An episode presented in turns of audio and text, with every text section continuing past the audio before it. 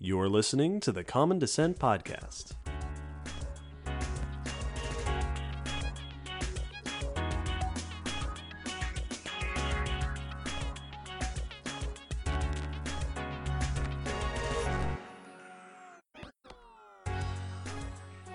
Hello, Will. Hello, David. Hello, everybody, and welcome to the Common Descent Podcast. This is episode 158. This episode, we are talking about Charles R. Knight, famous paleo artist, super famous paleo artist, artist of ancient animals and other stuff. Yeah, this person does a lot of stuff. And happy Darwin Day, everybody. This episode comes out shortly before Darwin Day, February 12th, and we have a bit of a tradition for Darwin Day doing episodes about historical figures, which started with Darwin himself, and then we just kept doing it. Yep. In this episode, we will discuss the life and works. Like I said, famed paleo artist, one of the big reasons why paleo art as we know it exists. Yeah. Thanks to this person, you have almost certainly seen his art, and even if you have somehow managed to not see his art, you have seen tropes started by his art. Mm-hmm. So we'll talk about who this guy was, what his life was like, what sort of stuff he did, and why he has, was so important in the history of paleo art. All that and more once we get into the main discussion. This episode topic, like all of our episode topics, was requested. This subject was requested by Melissa. Good suggestion. Thanks, Melissa. And before we move on, a few announcements. Hey, we really like doing this science education work that we do. And if you really like our science education work and want to support it, you can support us on Patreon. Patrons on our Patreon, you can find a link in the episode description, get all sorts of goodies like bonus content and director's notes and live streams, opportunities to interact with us.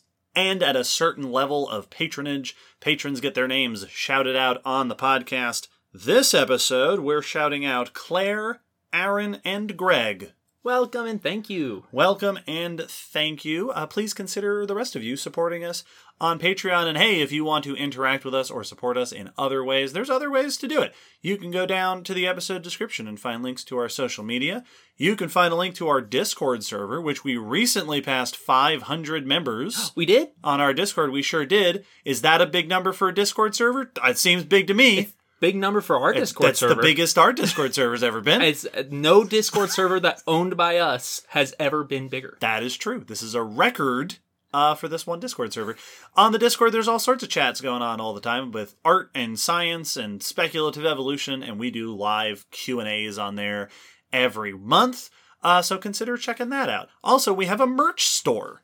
Also linked in the episode description at Zazzle, where you can get shirts and stuff. Those are a few of the ways you can support us. Check out stuff in the episode description or on our blog, uh, which is also linked down in the episode description. Oh, and hey, one of the things you'll find down in the episode description is a physical mailing address in case you want to send us mail.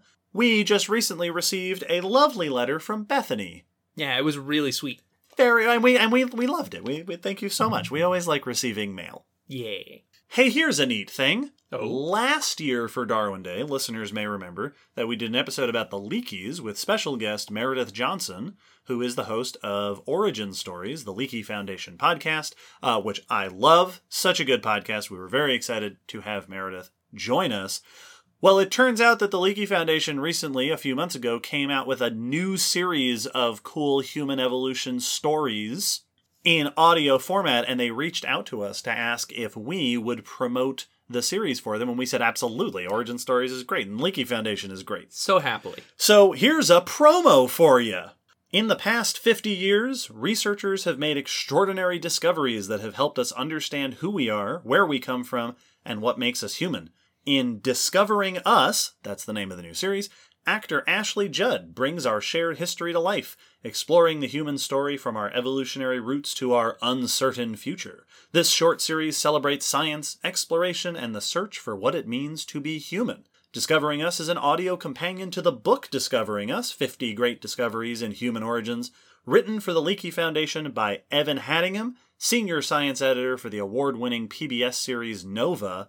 Listen to Discovering Us on Apple, Spotify, or wherever you get your podcasts.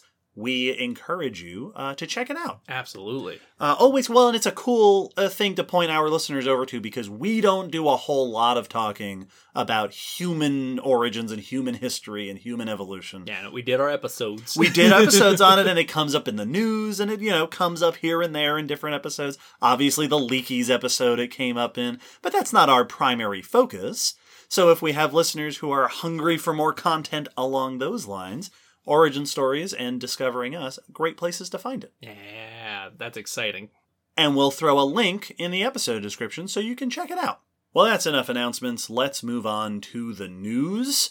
Every episode, we like to start with a section about the news, recent news in paleontology, evolution related scientific studies, keeps everybody up to date, will regale us with some news. My first bit of news is about some primate esque mammals found in the Arctic Circle, some fossils. Oh, right. I wrote the press release for this. Haha! And I didn't recognize it on the news list, and I realized it the other day when I was submitting invoices. nice. this is a neat finding. They found some primate cousins up in the Arctic Circle from when it was much warmer there, and this is the first time we found mammals like that that far north. yeah, I'm so excited to hear about this because I forgot what this study is about. Excellent. This is research by Kristen Miller, Kristen Tietjen, and Christopher Beard in PLOS One, and the article is by Brian Handwerk in Smithsonian Mag. Hey, that link to that article, as always, will be in the blog post. So the environment that they are studying is from the Cenozoic. It is about 52 million years old, so it's in the Eocene. This is up in Canada on Ellesmere Island, and it represents what was at that time a boreal forest, a temperate ecosystem that is now north of the Arctic Circle. Right. Like it is It's slightly different from what it is Oh right yeah, where that environment is impossible today. During this time, it was warm enough that there were, as they put it, lush cypress swamps, and thermophilic taxa were common. So Yeah. warm-loving animals, crocodiles, tortoises, tapir-like creatures. hmm And also lots of warmer plants. Yes. Hence the boreal forest. They had redwoods and cypresses, but also elms, alders, birches, and sycamores. Just tons of forest trees and plants growing in a lush forest way up north. This research, though, is focusing on two new species that were described from this locale, which are lemur like creatures, early primatomorphs, from the genus Ignacius. So these are primate cousins. Yeah, so they're not, not- quite primates, but pretty close. Yeah, exactly. They're not even actually lemurs, you know, which are Right. the basalmost group of primates today. These are close, similar to lemurs, but not actually within the primate group. But it's the closest thing to primates we've ever gotten from this far north, especially from this age. They described two species of this genus Ignacius mckennai and Ignacius dawsonae. They were about the size of a small cat or rabbit, so these are not large animals. They both seem to be close relatives to each other. They're in the same genus, but they seem to be sister taxa, so they likely came from the same ancestor that colonized Ellesmere Island sometime earlier, probably from further south in North America. Right. Which is where we have a lot of other primate cousins that are known from this continent. Exactly. That's one of the things that makes these two stand out is not only is, are they very far north primates, but we have other representatives of this group and their cousins from farther south. They're very common. But up north, not so. This is a little lineage that snuck their way up there. Which to the researchers indicated that there must have been something that allowed them to break into the north since we don't see any of the other primatomorph groups do it. So they were thinking of what could be the thing that set them apart or allowed them to survive here. Uh, one option that was put forth is hibernating, some sort of rest through the winter, because even though it was warmer back then, you would have still had long periods without light. But this is very rare among primates. The article said that only the fat tailed dwarf lemur uh, uh, is one of the only ones that shows hibernation of any sort to ride out the uh, dry season in Madagascar. Another difference they did note with these Ellesmere Ignacius species is that they were larger than other Ignacius groups in other uh, further south latitudes, which means they follow Bergmann's rule. And they did a study looking at 3D models of the teeth of these species and 95 other living and fossil primates and found that they had a unique dentition and jaw structure that would have allowed them for eating much harder food. So they had stronger teeth and jaws for taking on tougher material, things like nuts and seeds, and their jawbone would have allowed for a higher bite force to crack those open. And they proposed that this could have been one of the things that might have helped them survive that far north during those long periods without sun when the plants aren't going to be growing as much and you might not have access to the fruits or normal foods that you typically would be eating or want to be eating. These strong jaws and tough teeth could allow them to eat what they called fallback foods, backup food sources through the winter. Right. The stuff that you normally don't want to have to eat because it's difficult to eat or maybe eat less nutritious to eat but you kind of need to if you're in an area where you don't have good food available for a good chunk of the year. Yeah, basically it's the hardtack of the Yes. of the nor- the far north and this would mean that this could be one of the reasons they were able to survive those harsher times, that weird northern light schedule, and would indicate if this is how they were surviving the winters that they weren't hibernating, that they were eating through the winter. Oh, that's true. Yeah, that they were feeding on tough food. And so that special dentition might be part of what allowed this so far two species to break that far into the north. One thing that I remember now that I've been reminded what this study is about, one thing that I remember from the paper is that they talk about what this means. You know, whenever we're looking at ecosystems in the past from a dramatically different climate, especially a warmer climate, it can apply to our understanding of what is happening or what might happen with climate change. And one of the things that I remember them pointing out is that finding these primate relatives up north is unusual and there's much more primate cousin diversity elsewhere in North America and that that apparently that part is not surprising because that's true with a lot of the species that they find in that ecosystem that there is much lower diversity in that northern ecosystem than down south which they pointed out might be an indication that even with warmer climates that's not a guarantee that everything that is farther south will be able to move to the north Yeah. that there are still barriers that limit dispersal. So even when the world gets warmer or colder, it's not just a matter of temperature determining who can move north or south. And in this case, it could be food availability, Mhm. which might be related to light, because it doesn't matter what you do with the climate. When you go far north, you start running out of light at parts of the year. Yeah, it just it is fundamentally different at the far northern and southern portions of our planet. Yes, and we talked about that in our Mhm. polar life episode, episode 114. So when we think about north to south, we often think of temperature as the obvious sort of differentiator, but there are other factors. Absolutely. And they did note that they for some of the creatures they don't have any answers for why they seem to be doing well on this island versus other places. Like the tapir creature evidently were doing very well there, but not as common in the mid latitudes. Hmm. And then horses, which were very common this time, none of them had made it up into there yet. So it it is still not clear which why it works for some and doesn't for others. Right. Different species, different groups might experience different barriers. Exactly. Very cool findings. Well, my first bit of news is also about a new fossil discovery. This one is a caecilian. Ooh. Yeah, uh, some of you out there are saying, "Uh, what?" You just you wait.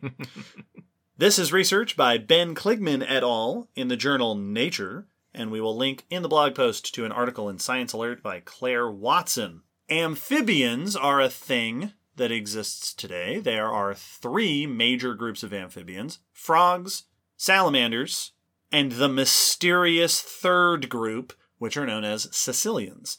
These are it's worm shaped. They are all they are called vermiform. Yeah. Worm shaped. They are long, they look like worms, they're very small, they're limbless, they are burrowers, and you have probably never seen one because they live in the soil and they're very hard to find and they're very tiny. But they are super weird and super cool, and their ancient history is not very well understood. All modern amphibians, all three of those groups, are classified in a group called Lissamphibia.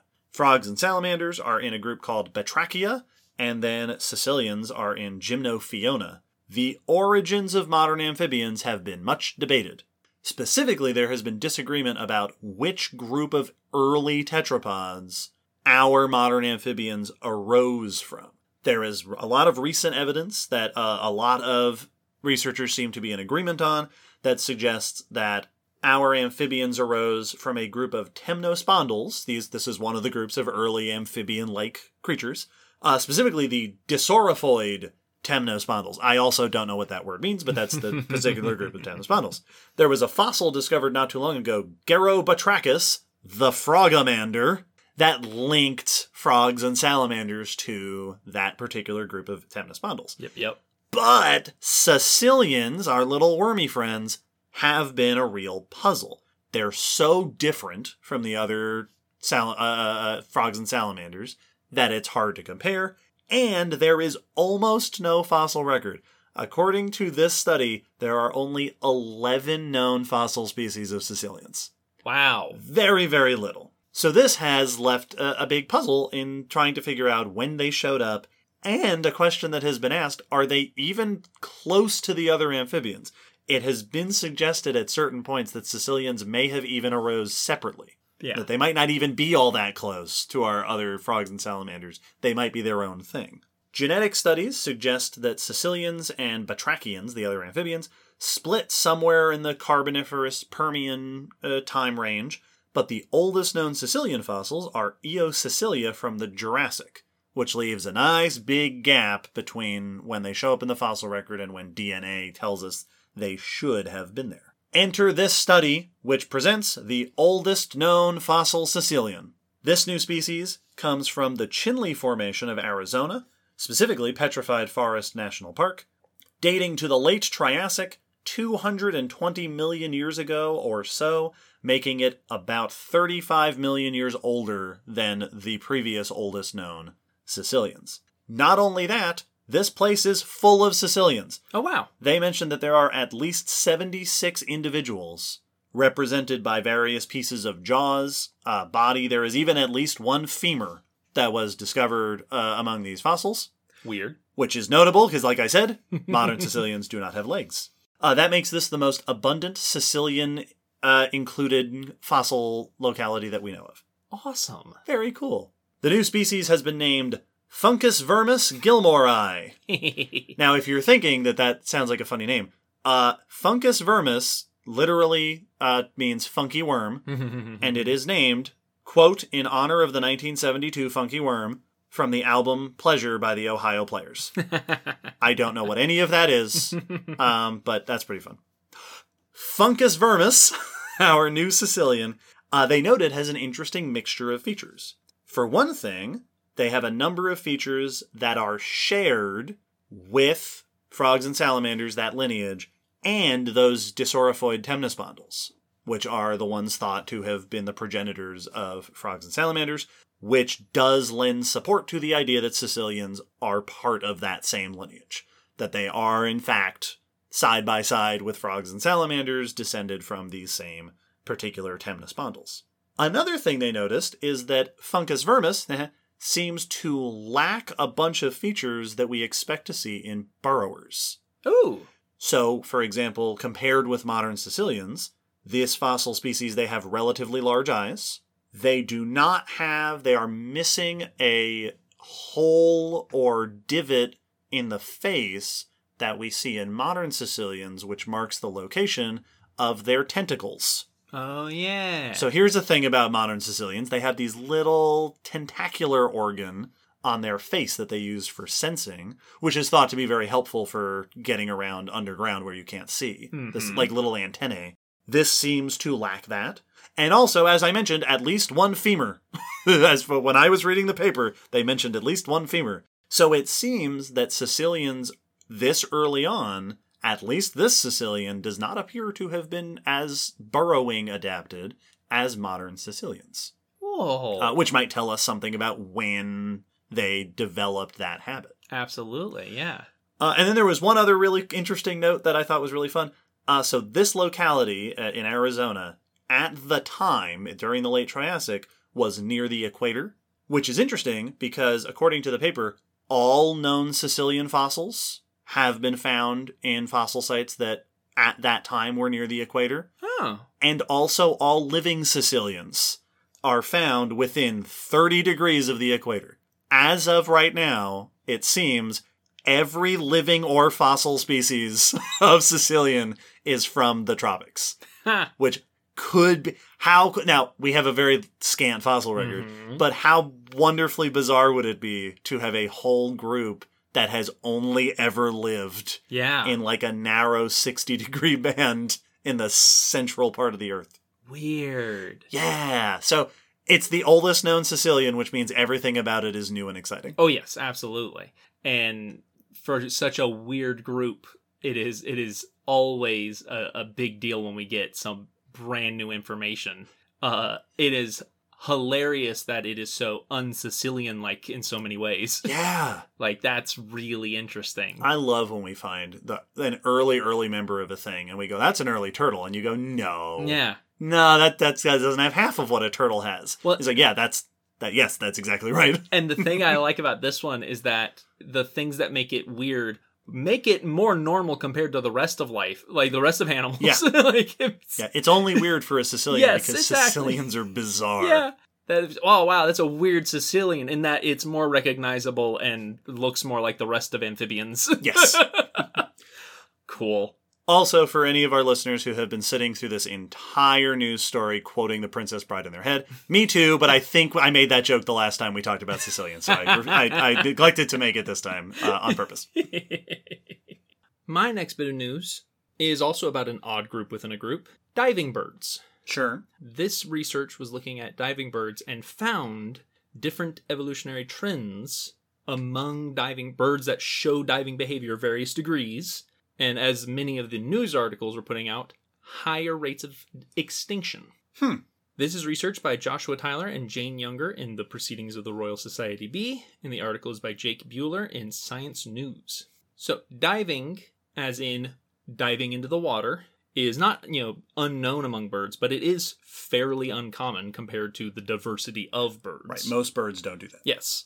Mostly it's found within the water birds, the Aequorlitornithes, which includes your your birds like penguins and cormorants and a few others. And you see three main diving strategies, and this research looked at these strategies compared to non-diving birds. Wing propelled, which is using your wings underwater to swim after stuff, penguins and auks. Yep. Foot propelled, so kicking, loons, grebes, cormorants, all of these use that style. Sure. This is also how like ducks will swim. Yeah, exactly. You have a lot of diving ducks that will kick with their feet.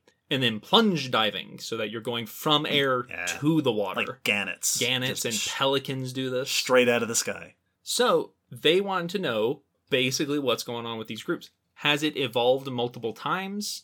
Are these styles distinct from each other? Is the plunge diving an intermediate between aerial and underwater Oh, sure. behavior? Yeah, yeah. Like, is that a do we see that as the common beforehand to fully diving birds? And so they looked at the evolutionary history of diving birds with an analysis of 727 water bird species across 11 groups, and they divided them into the non diving birds or one of those three styles.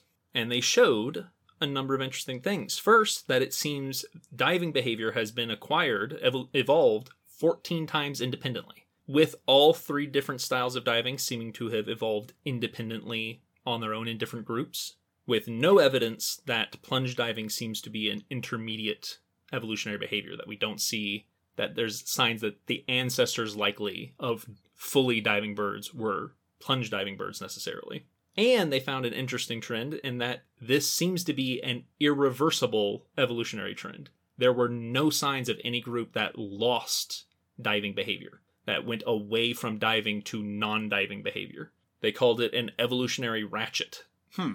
That as you become more specialized for diving, it seems that there is not at least any case of a group evolving back from that and going away from diving. That it may kind of lock you into that lifestyle. They also found body mass is typically higher among diving birds Makes sense. with wing diving birds, the heaviest, so penguins and your wing swimming ones, the foot divers, the next heaviest, and then non diving and plunge diving having similar weight categories at the smaller end. That doesn't surprise me. Those are the flyers. Absolutely.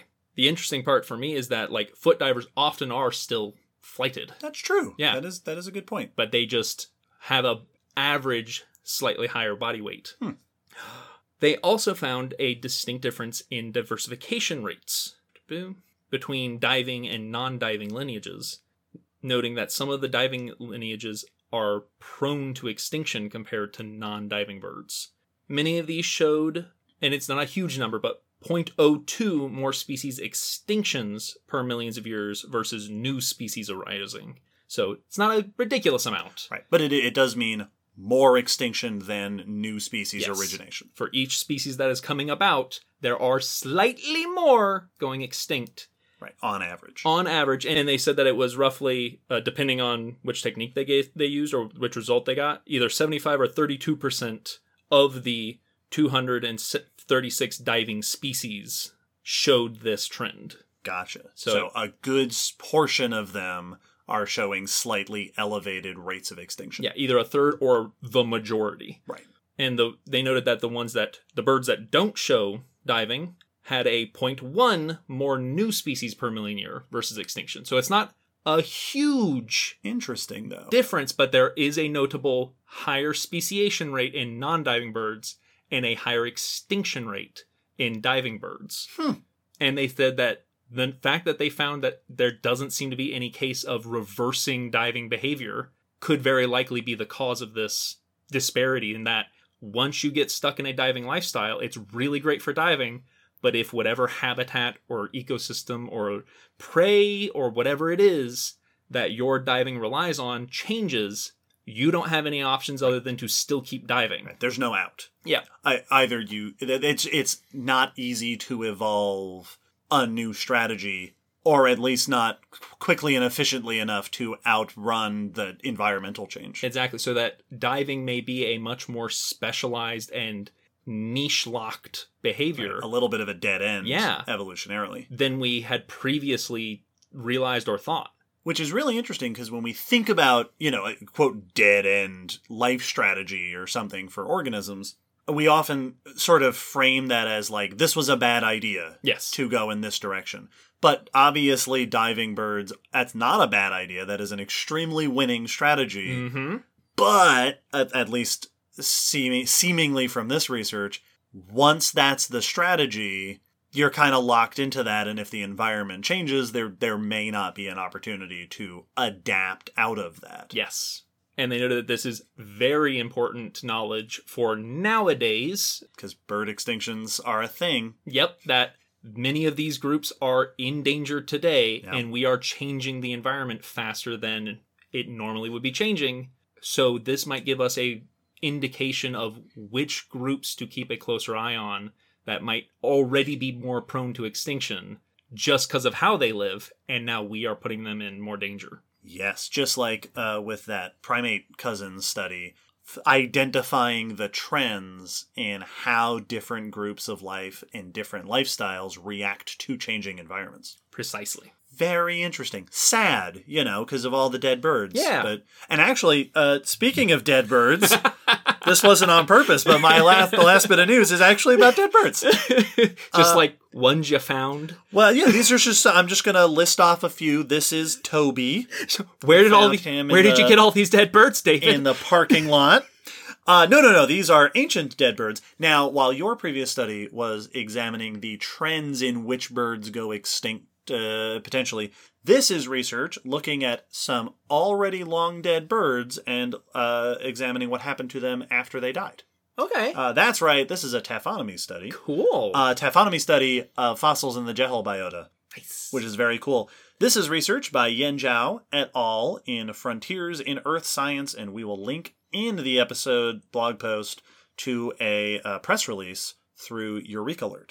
All the way back in episode 152, uh, we talked a whole bunch about the Jehol biota, which is a series of fossil deposits in China from the early Cretaceous, which is globally renowned for exceptional preservation of fossils. This study is a taphonomic study. Taphonomy, we've mentioned before, is the study of understanding how things become fossilized. Uh, basically, every step from death to discovery. Like, what happened to this thing to produce the fossil we got in the end? Yeah, the why does the fossil we have look and feel and behave, you know, chemically the way it is? Yes. The Jehol biota is a very interesting place to study taphonomy, partially because it has such good preservation that it's a handy place to examine why things become preserved that well, but also because not all the preservation in the Jehol biota is the same, and that becomes a highlight of this particular study. The researchers examined five different specimens of an early bird named Sapeornis,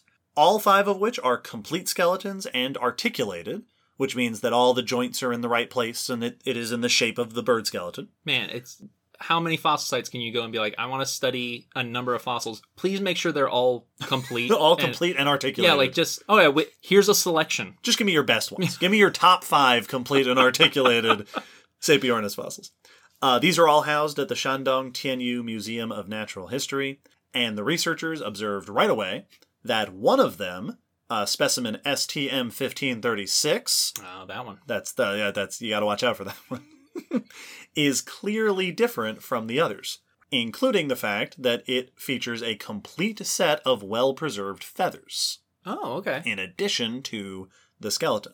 So they did a bunch of chemical analyses to try to see what they could learn about the conditions of preservation in this fossil compared to the others. Now, we don't talk a whole lot about taphonomy in detail on the podcast, so I'm going to take this opportunity to dive just a little bit deeper than we normally would into just the examples of the isotopic analyses they did, because this is really cool stuff. So they tested the isotopes of certain elements, so certain forms of different elements, in the sediment surrounding the fossil. And they found a whole bunch of neat stuff. So they looked at the ratios of carbon to nitrogen and the ratios of carbon 12 to carbon 13, which will differ depending on where the carbon was coming from. Mm-hmm, mm-hmm. We've talked about this a bit with plant stuff, where you can tell C4 plants versus C3 plants. In this case, they found that the other four fossils, the carbon ratios indicated that the organic matter was coming from algae, Okay. whereas the unique one, 1536, uh, the organic matter linked to terrestrial plants. So it seems to have been buried with land plants instead of buried amongst a bunch of algae. Huh. They also looked at ratios of strontium, copper, and rubidium. These are things we never get to talk about. Uh, these can indicate climate conditions. So, strontium, as the, the paper explains, strontium deposition is lower in warm and humid conditions compared to copper. Rubidium is more stable in sediment during weathering. So, the more humid it is, the more weathering you have, the higher rubidium you're going to have sticking around in the sediment versus strontium. So these ratios can give a sense of what the climate conditions were, and they found indications of warmer and more humid conditions, higher copper and rubidium compared to strontium. They also looked at zircon versus rubidium ratios, which can indicate what kind of minerals are present in the sediment. The zircon is common in more coarse grained minerals, whereas rubidium is more common in finer sediments like clay and they found uh, evidence of more coarse grained sediment compared to the other uh, fossils that they compared this to. Which Will's making a face at me because, Uh-huh. yeah, that's not what you would expect. Typically, well preserved fossils are found in clay minerals, very Yeah. fine grained minerals. Weird. Um, this specimen has, seems to have the coarsest minerals of these five specimens they compared. And then one more thing, they also looked at, uh, and this is a term I've not heard before, redox sensitive trace elements. And we're taking you back to chemistry class. Uh, these are elements that are, put very simply, influenced by oxygen levels. yep. So in this case, they looked at uranium, thorium, molybdenum, nickel, and copper, elements that never get shoutouts on this podcast and they found high amounts of elements in the sediment that deposit that you'd expect to see in the sediment in low oxygen anoxia they also found some elemental signatures suggesting high sulfide okay. so high sulfur low oxygen which are conditions that not only are known to help with fossil preservation because that means that decomposers and scavengers are having trouble down there but also these are found in typically deeper waters Yes. so we've got warm and humid, we've got terrestrial plants, we've got deeper waters, we've got coarse grains. All this together, the researchers suggest that what likely seems to have happened is that this particular bird was brought into a relatively deep portion of a lake by a rain flow that carried a bunch of debris from the land. Mm. Land plants and coarser grains, and then buried it quickly deep in a lake, which seems to be different from the other fossils, which maybe were just buried in the lake or maybe buried in the shallower parts of the lake. Mhm. This is a neat case where not only do they have all this super cool chemical evidence of the conditions that may have led to the burial of this fossil, but also evidence of differential preservation with different styles of burial and preservation between very similar fossils of the same species. Yeah. Well, the, the things that are so interesting about taphonomy studies like this is that they they not only give us info of like, all right, what kind of environment were you fossilized in, and the conditions that you were fossilized in, you know, which is very similar to like looking at the sediment to figure out was this a lake, was it? We're getting parts of that info of confirming, yep, this sure does seem like you were buried in one of the lakes in this area that we know were in this area Mm-hmm. but also it just screams to me that these ridiculously well preserved fossils are not always just a luck thing of that this one happened to stay together throughout time. It was fossilized in a different way to others of its kind Mm-hmm. that may be a big reason why we have feathers on it and not on the other like Yeah. it is uh, an indication of how varied the fossilization process can be and how that can completely change your results for the same animal Yes. and that's that's huge uh, that just that makes me appreciate the biasy in the fossil record even more so that you're also dealing with the statistics of just what the circumstances are in the same environment for the same species Mm-hmm. But were you did you get washed in from land or did you fall in the water because that's different That, and that might have an effect on how it's preserved. yeah So yeah, t- taphonomy is just this incredibly deep well of fascinating questions we don't have answers to. It it is definitely one of the most Sherlocky parts of of paleontology. Well, and it it's super. I think there is something really fascinating and wonderful about the process of measuring a bunch of trace elements and then going, yeah, the a, a rainstorm mm-hmm. washed this animal into the middle of a lake with a bunch of plants and buried it down deep in the bottom of a lake. And like I understand scientifically where all of that information comes from, but it absolutely feels Sherlockian. Yes. Where you go, yes, I see that there's zircon and there's copper and there's a high carbon to nitrogen ratio. Therefore, Mm-hmm. all of this nonsense that is basically magic. Well, it's it's That- those That's a very satisfying Yes. process to be able to do. it's those logic puzzles. I don't know if anyone else did these. Uh, I used to do them back in school all the time in, in focus class, where it's the grids of crossing names yep. and And, thing. and this person is two rows over from Yep. this person, and this person's mom works in this job, but nobody works in that job and also lives in that house. Yes, those things where Mhm. it's just as important what you can determine about certain parts of it as what you can determine is not the case. Yes. for the and that's very much what this is is like we determine that these things are true and some of these can only overlap in certain scenarios we can think of to Mhm. have land plants and deep water Right. like and core sediment that sounds like a land environment got washed into a deep water lake environment like Right. so it's it's a very cool you're having to take all the parts and then overlap them and the overlay gives you the closest answer Yeah. So to all of you uh, prospective paleontologists out there, uh, taphonomy, yeah do more of that. We're It's- not going to do more of it, Mm-mm, nope um, but we encourage you to do it, and then we will geek out over your cool stuff. yes Hey, speaking about geeking out over cool stuff, I guess Yeah, no, Uh, works, uh, it uh, works. That works. Hey, it, uh, that's the end of the news. So it's time for us to move into the main discussion.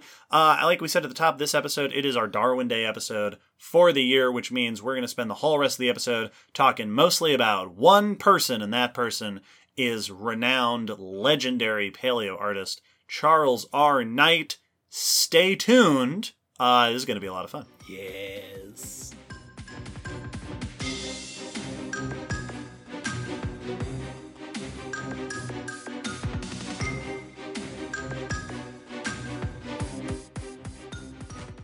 In our previous Darwin Day episodes, we have focused on historical figures whose main claims to fame tend to be their discoveries or their research or things that they dug up out of the ground, stuff like that. This episode's featured figure, Charles R. Knight, is most famous for his paleo art. Hmm. In fact, he, he might be the most famous person who is most famous for their paleo art. This is a big name when it comes to the realm of prehistoric illustration. Now, immediate detour. Uh, what's paleo art? Yes. We did a whole episode about paleo art, episode 64, where we were joined by special guest and also paleo artist extraordinaire, Gabriel Ugueto. Mm-hmm. Very cool episode. Check that out if you haven't already. But in brief, paleo art is the art of depicting fossil organisms. Yes. Any artwork, paintings, sculptures, uh, whatever it may be, trying to depict what ancient animals, plants, etc., looked like when they were alive. Yeah, because they are in the unique situation where that's the only way to get images of them. Because if you take a picture of them, they're they're dead bones. Those are bones. so paleo art is our only way to visualize what these would have looked like while breathing. uh, paleo art is a type of art, but it is also very scientific. Mhm. right? Generally speaking, paleo art is very much tied to science. The goal there is paleo art that is more whimsical or fantastical. You, Yes. you can you can do that with ancient animals, but generally when we're talking about paleo art, we are thinking of the goal being to accurately depict ancient organisms. It's meant to be a, a form of scientific illustration. Yes. And so paleo art exists in this fascinating overlap between art and science. Yeah, where you can you can have just art of prehistoric creatures, but paleo art is this this Right. category typically when it's referred to. And paleo art is such a major important part of paleontology. Like you were just saying, Will, that is the only way we have to not only to visualize ancient organisms, but specifically to communicate those visualizations with each other. Yes. And we said this in our paleo art episode. Imagine paleontology without art Yeah. of like if if the only way anyone had ever seen a triceratops was just the skeleton. Which is impressive and awesome. That and is very cool. fascinating, but that is so not what the mental image is for so many people. Right. Paleo art is an immensely important part of how scientists communicate with each other and of how we communicate outside of science and of how people just come to understand the subjects of paleontology. and connect with it you know because now, now Yes. it feels real it is not an abstract creature that is now just bones you can see a picture of what that creature may have looked like Yes. So paleo art is this integral piece of paleontology, and these days, uh, in particular, in, in sort of our modern era of paleontology, it is very common for there to be people who are both researchers and artists, and for there to be people who aren't artists but who are researchers working alongside dedicated paleo artists. Sometimes for museum displays, sometimes just for like a new study. yeah Uh, I, we, we named a new species. We will hire somebody to do artwork of this species because that's such a valuable piece of understanding and communicating paleontology. yeah very often when a new species like press release comes out that art that goes with it was they went to someone and said hey could you please Yes. make art of this new species so we can post it Paleo art has, uh, depending on your definitions, a deep history. Art of ancient animals goes back quite a long ways. Uh, that's something people have been doing for a long, long time. Uh, people have been uh, doing art of ancient animals since before some of those animals were ancient. uh, we we are very uh, artistic species. The term paleo art was not actually introduced until, if I remember right, the 1980s. But similar sort of scientific ancient art, uh, art uh, associated with paleontology, became more common and more scientific throughout the 1800s as paleontology itself became more of a well defined field. There are plenty of examples from this time period of sketches and paintings and sculptures, sometimes for scientists to communicate their own ideas, sometimes to communicate them to the public. Some scientists would do their own artwork, uh, just to try to visualize things. There are things like the famous Crystal Palace dinosaurs. That is a version of paleo art reconstructing. Uh, these were sculptures. These were models of ancient animals. The what I have seen referred to as the classic period of paleo art begins around the end of the 19th century, late 1800s into the early 1900s. This is a time where there we, we are seeing a growing knowledge and understanding of fossils, growing interest in communicating this with the public, and a growing desire for accuracy in the kind of artwork we use to do this. This classic period, sort of this early 1900s, a number of big names associated with this time period, names you may have heard like Zallinger, Burian, Harder, Heilmann, but arguably there is one huge name in the classic period of paleo, paleo art, and that is Charles R. Knight. Yep. Charles R. Knight was the biggest name in paleo art in the early 1900s. Uh, in some ways, he was almost the only name in paleo art at the level that he was doing it, especially early on. He did paintings and sculptures for many major museums and zoos and magazines and all sorts of stuff. You, dear listener, have almost certainly seen some Charles R. Knight. If you're listening to this podcast, Yes. there is a very good chance you have seen some of the artwork of Charles R. Knight.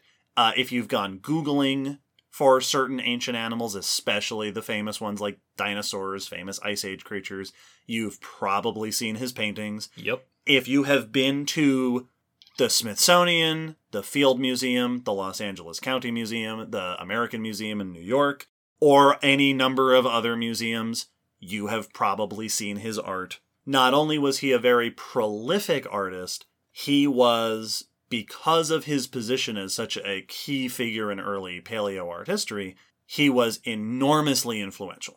He was, I have seen him uh, uh, cited as the first artist to depict dinosaurs as active animals Yep. Yep. Yep. his style influenced tons of artists who came after him, even those in some unexpected places, which we'll get into a little later. and he also set in stone, so to speak, a bunch of the most famous tropes in paleontology depictions, like the image that you might have in your head of Brontosaurus in a swamp. That was popularized by Knight. The showdown between Tyrannosaurus and Triceratops yeah. that was popularized by Knight. Like the, the reason we think of that as the classic showdown is because this guy did it. Yes. This was a hugely influential person. Uh, famous paleontologist Stephen Jay Gould uh, has been quoted as saying that Knight established the image of the dinosaur for professionals and amateurs alike, and that he had as much influence in paleontology as any scientist on Earth. Which, yeah, I, I would not disagree with that statement. there was a quote. I actually pulled this quote from the Wikipedia uh, from a paper in 2005 that says there was scarcely a dinosaur book published in the first 60 years of the 20th century that did not include examples of Knight's work. Yeah. This is a big. This is a big deal. One of the books uh, about Charles R. Knight is sitting on this table right Yep. in front of me. I have a book, Charles R. Knight, The Artist Who Saw Through Time, by Richard Milner. It's a very cool book. It's full of art. It's big. It's it's art book size. It's a coffee table. Yep. Uh, so when Melissa, I saw Melissa's request for this episode, and I went, oh ho ho, I, I happen to have a source for this. uh, there's also a bunch of great online resources, which go to the blog post. Those will be linked. Uh, there's some interviews. There is a website, charlesknight.com, uh, which is managed and facilitated and, and upkept by his granddaughter. oh, cool. Rhoda, who is still around, and she'll she does interviews. Uh, she's quoted a bunch in this book. Yeah. Like she has declared herself the keeper of his legacy. That that's cool. That's always very cool when that when Yeah. a legacy does get cherished that way by someone who had a connection to that person. Mm-hmm. Yeah, That's very this cool. book, The Artist Who Saw Through Time, starts with a one page, basically a little letter by Rhoda about her grandfather. Ah. Toppy. She called him Toppy. Yep. Ah. Speaking of cute things, let's start at the beginning with baby Charles. Uh, let's go all the way to the start before, you know, and, and we'll, we'll follow him through his life. Charles R. Knight was born in Brooklyn, New York on October 21st, 1874. So let's set the stage here. 1874. This is not long after Darwin started his biggest publications, or this is 15 years after the origin of species. We are smack in the heat of the Bone Wars. Episode 58, right? Marsh and Cope are out doing shenanigans across the country. Paleontology is on the rise, especially in North America. Mhm, Right, mhm. more paleontology is being done than ever before. Some of the most famous dinosaurs uh, in, known are being named while Knight is going through his child years. But at this time, artwork and museum displays were not a particularly common thing for paleontology. And this is sort of the, the realm that Charles R. Knight is born into. Young Charles, from what I have been reading about him, had a passion for nature, uh, like a lot of people who get into this science. Uh, when he was young, his father took him hiking and fishing, uh, gave him books to read. In this book, there is a little anecdote that I assume is from uh, Knight's. Knight wrote part of an autobiography. One, one assumes this is where that came from. Gotcha, gotcha. Uh, the story goes that uh, when he was very little, his father would read him stories, and one night, little Charles said, Father, I'm tired of hearing about Jesus. Tell me about elephants. Which I, I feel like there's probably a lot of people who can relate to that sentiment of, all right, listen, I know you're into this thing, you want to keep reading me, but please tell me about this cool nature thing. yes. At least tonight. Yep. Also, his father uh, would take him on trips. Uh, there were uh, he was uh, there were zoos back then. The Central Park Zoo was around. I think I don't have the dates in my head, but around his youth is when the Bronx Zoo was opened, oh, wow.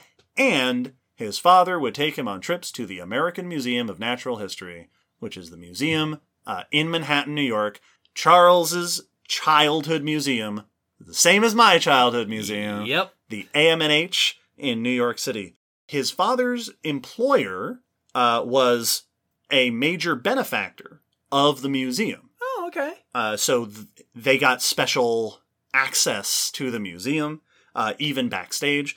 By the way, just because this is going to happen a lot throughout this episode, that benefactor was JP Morgan. Uh, The JP Morgan. wow. uh, yeah, you, there, that's going to happen a bunch in this episode. We're going to mention names that are. This is like when they do shows of historical people and they're like? Let's throw some other historical people. Yeah. Uh, oh, you have to. You you simply must meet Thomas. yes. Charles began drawing as a very young kid. He eventually was educated in numerous institutions, including Brooklyn Polytechnic Institute, and by age 12, he was studying at the Metropolitan Art School, located in the basement of the Metropolitan Museum of Art. nice. That's the Met uh, for my fellow New York enthusiasts. Uh, the earliest known drawing of his, apparently, is a sketch of the family dog Aww. that he made when he was 12. Uh, and if I'm reading the picture in this book correctly, the dog's name was Lou. I could be wrong, but that's what it looks like in the in the thing. Cute. Now, before we move away from his childhood, there is a very important point uh, that needs to be made about Charles R. Knight.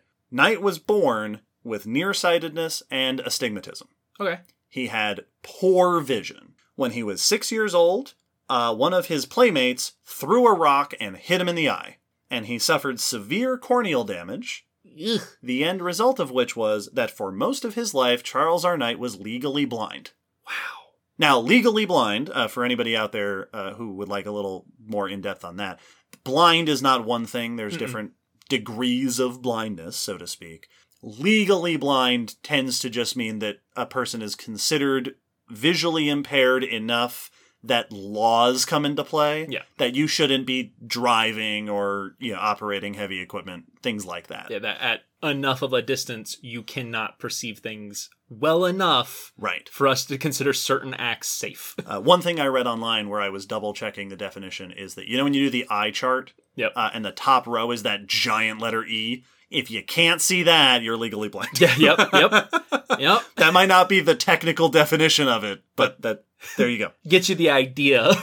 Um, this w- renowned, prolific artist whose claim to fame, among other things, was drawing things from life, Yes, like the family dog, was legally blind. He wore thick glasses and he painted with his good eye inches from the canvas. Wow. That's how this artist did all of his work. Preposterous. Knight left home and began his art career around the age of 16. His first real job, uh, he worked for J&R Lamb, which was a church decorating firm. He would create cartoon animals and plants that would then go onto stained glass windows Yeah. in churches. Later on, uh, he would do illustrations for children's books and magazines, uh, notably McClure's magazines. During this time, he reportedly met people such as Rudyard Kipling and Sir Arthur Conan Doyle. because, like I said, this is the we're we're in the turn of the century. Yep. Uh, during these years, he also made frequent visits to the Central Park Zoo, the Bronx Zoo, and the AMH, the Museum of Natural History. He loved observing and sketching animals. He loved hanging out in the taxidermy department of the museum. This is a thing that eventually became one of his sort of iconic techniques. Knight desired very strongly to sketch from life. Yes. He, in fact, there were are, are anecdotes of him refusing to draw from photographs. Uh, people would say, "Can you draw this animal?" And he'd go, "Well, I got to go find one. Yeah. I have to go somewhere, and I will see that animal." He would go to the zoos. He would find his favorites. I've heard, I've seen, I've read reports of him hunting for excellent specimens to draw, like going to different zoos and stuff to try to find like really interesting examples of different animals Yeah. that he then wanted to sketch. Over the course of his life, he would do, uh, this book said, nearly a thousand drawings, artworks of living animals sketched with them in front of him. That's so well, and that makes me think because I've heard this comparison made very often when like the first time we get you know a, a- certain species shows up in a documentary where it's like even if we had images or like a you know like a dead body of like a giant squid Mm-hmm. that that there is something fundamentally different of filming it in motion Yes. while it was alive that's just different it's hard to explain what it is but there is a difference it's cool that he evidently oh, yeah. was caught on that difference I remember uh, something that my art teacher taught me. I feel like I've said this on on the podcast before. Uh, one of the uh, a a single line of lesson that I remember learning from my art teacher in ninth grade, Mr. Hunter, who said, "You think you know what a hand looks like." yes yes And that's in my head forever because Yep. he's absolutely right. I cannot draw a hand from memory. I don't actually know what a hand looks Yep. like. He would go out to look at these animals, uh, and and also, especially on his visits to the museum, he sought to understand their anatomy. He he would in the taxidermy department look into what, their musculature, the way that their bodies were structured. He wanted to understand as best as possible these animals to depict them as accurately as possible. that was something that struck me flipping through the book was these these anima- anatomical drawings that felt like they came out of a recent textbook like Mm-hmm. these very technical very accurate very detailed drawings of the internal anatomy and how it translated to the outside view Yes. Uh, Knight would become well known for his ability to not only do sort of photorealistic uh, ish animal drawings, but to capture the personality of the animal in the drawing. I if from some of his writings, it sounds like he was of a mentality of every time you're drawing an animal, you're drawing an individual. yeah Like This is an individual animal. yeah In 1894, uh, while hanging out around the Museum of Natural History, Knight became aware that Dr. Jacob Wortman from the fossil department was looking for an artist to produce a lifelike art piece depicting a certain ancient animal. Uh, this was Elotherium, which we know today is Entelodon, cool the hell pig. yeah Uh, Knight met with him, studied the bones, talked to the scientist, and ended up making a watercolor of this ancient pig like creature. This is the uh, piece of art that we used as the teaser image for this episode. This is Knight's first paleo art. 1894, the first time uh, he was commissioned to do. I, I assume he was paid. Maybe he wasn't. He was asked to do a lifelike reconstruction of this animal good one to start with and it's a great one to start with. And as you can imagine, from there he gained further attention. Soon afterwards, he was introduced to a man named Henry Fairfield Osborn. Dark clouds cover the sky and a crow caws ominously in the distance. Henry Fairfield Osborn. Henry Fairfield Osborn. Uh, so this majorly influential paleontologist uh, in around this time in the early history of North American paleontology. Uh, this is the guy that started the Department of Vertebrate Paleontology at the American Museum of Natural History. This is the person who was a major part in starting the trend of putting fossils on display. Yeah. He also made a bunch of influential discoveries. He was a very important figure in early paleontology. He was also a eugenicist Yep. and I believe a racist, which tends to go hand in hand with eugenicist. And also, from a number of accounts, just a real big jerk. Well, then he became the Green Goblin. And then he becomes a Green Goblin. Drew against Stacey It's a real, it's a real problem. So Osborn's name, it intrinsically, he's popped up before in our episodes. We talked, we mentioned him in the Bone Wars, for example. His name pops up a bunch, for better or worse. He is sort of tied to this early period uh, in North American paleontology. because he was extremely influential in that early history. Yes, That doesn't mean he was a good person. Right. Henry Fairfield Osborn, the large igneous province of early North American paleontology. Met with Charles R. Knight, and around this time, Osborn had the this dream of creating visually interesting uh, paleontology exhibits, which, believe it or not, was a controversial idea at this time. Uh, this was something that a lot of scientists were kind of opposed to.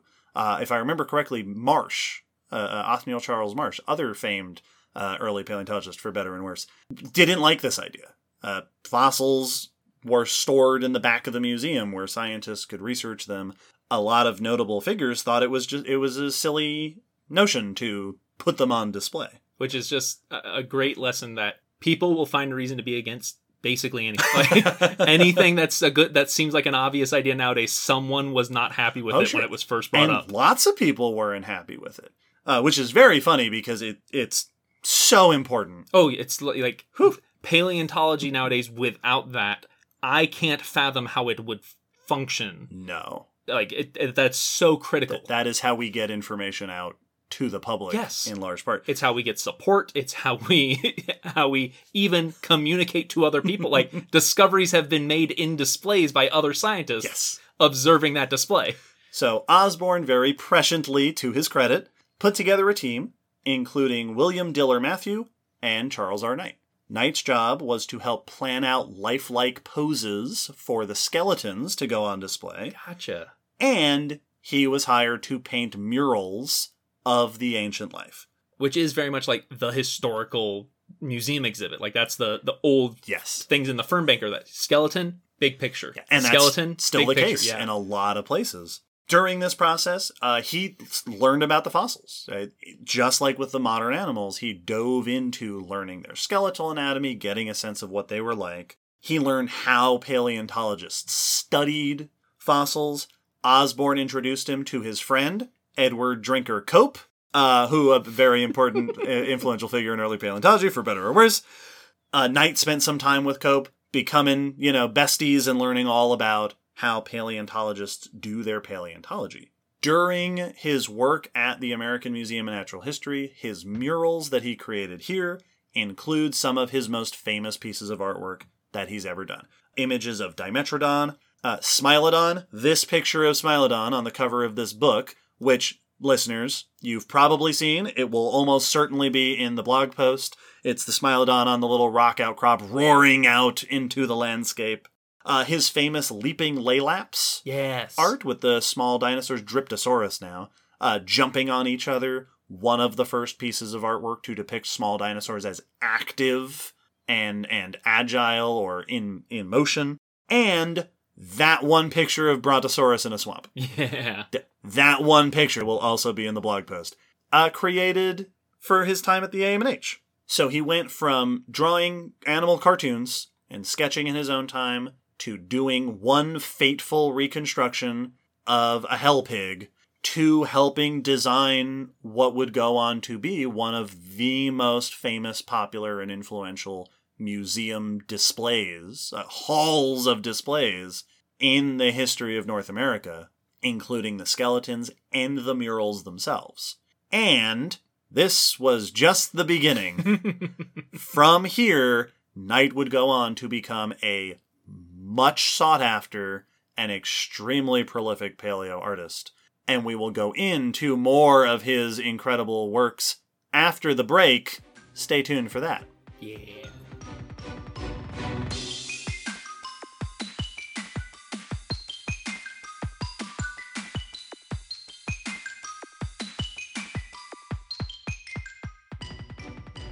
From those beginnings in the 1890s, Knight went on to do a whole lot more stuff. Paleo art, also other art. He continued to do artwork of modern animals. He would do his own sketches, he would be commissioned to do these, and he did ancient creatures, he did museum work. At the AMNH, other things he would end up doing. He did murals for the Hall of the Age of Man. So these included, you know, ancient human evolution stuff. He did a mural depicting the Blackfoot Native American story of the moon goddess for the Hayden Planetarium Oh wow. at the museum, uh, commissioned by Charles Hayden of the, the Hayden Planetarium. uh, he did sculptures for the Bronx Zoo, which I believe are still there. Oh Uh, right. uh, notably, he did two life-sized African elephant head sculpts, yeah, yeah, yeah. uh, which I think I, I I believe they're still there. I don't have reason to think that they're not. He also was commissioned to do works for the U.S. Fish Commission, the U.S. Bureau of Fisheries. He did murals for the Los Angeles County Museum, which included images of Archaeopteryx and Pteranodon, among others. He did murals for the La Brea Tar Pits, including you know, your famous Ice Age things. He also frequently uh, did art for magazines, including plenty for National Geographic. nice. Over the decades, he was the go to paleo art guy. He was not the only person to do paleo art in these early days. Like I said, there were others, uh, some notable names like Zallinger and Burian, who followed sort of after him a little bit. But this guy, this was the guy for paleo art. During this time that he was doing all these works, he also refined his techniques. Uh, and here's a thing that Will will quite enjoy when creating artwork of ancient life, when he would do dinosaurs and stuff, what he would do is he would make small models of the skeletons and then put clay on them to fill out muscles and skin and stuff to make a full 3D fleshed out little model, little sculpture. Yeah. And then he would take that outside to see how the light interacted with it. And then he would draw based on that. Oh, cool. But he would make his own animal to ah. be what he needed to draw, and then just like he did with modern animals, he would sketch it from what he saw. That's cool. Well, that's also that makes me happy because it's like you weren't doing claymation, you weren't Right. moving it, but you were doing the first step. like Yeah. that would eventually be how we put dinosaurs and stuff to film Yep. early. Aw, For large murals, so some of the artwork that he did was huge. Uh, and I assume that for some of those, he just painted a giant picture. yes, But in some cases, at least, he would paint a small version, and then a team of people would copy it oh gotcha, gotcha. onto sort of the big the big wall version, uh, and he would might he might go up to do little touch ups and sort of fix it up. This guy who couldn't see. Yeah, Uh, there was a story uh, in this book where I think he was at the museum at some point and he was working on something, and somebody else came in and like added something to an exhibit and asked him like, "Hey, does that look straight to you, or does that, does that look right to you?" And he was like several feet away and said, "I couldn't possibly see that from here." like this guy was severely visually challenged. Like this guy had very poor vision, and yet uh, all of these murals and such. wow. In the 1920s, he was commissioned to do one of his most famous projects uh, that he ever did. He was brought on to do a series of 28 murals Wow. for the Field Museum in Chicago.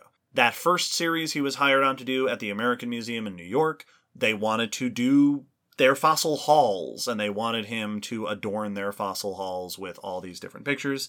The Field Museum was doing very much the same thing.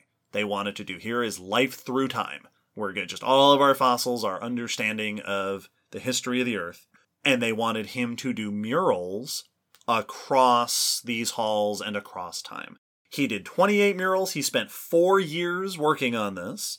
starting way back in the Proterozoic, all the way up to the Pleistocene with Ice Age uh, organisms. One of the cool things he did in this uh, uh, uh, series is that the further back in time the images, he made the paintings hazier, Oh, and then they become clearer and more in focus as you get closer and closer to the present. Oh, that's awesome. Which is a very cool thing to do artistically. Oh wow. Yeah, he did that in the 1920s. That's so cool. That's Yeah, Oh, this this is a pretty cool guy. that's yeah. No, I like that. uh, there are artists out there who are like, yeah, of course. Well, we're impressed. Yep. Yep. Yep. This series for the Field Museum includes some more of his most iconic pieces. He did more dinosaurs. He did Apatosaurus, Stegosaurus, Protoceratops. He did mammal art, including things like ground sloths and mammoths and Uintatheres. But perhaps most famously, possibly the most famous piece of art he ever did, this series includes a mural of Tyrannosaurus Rex facing off against Triceratops. Possibly the most influential piece of artwork that he did when it comes to public perception of dinosaurs.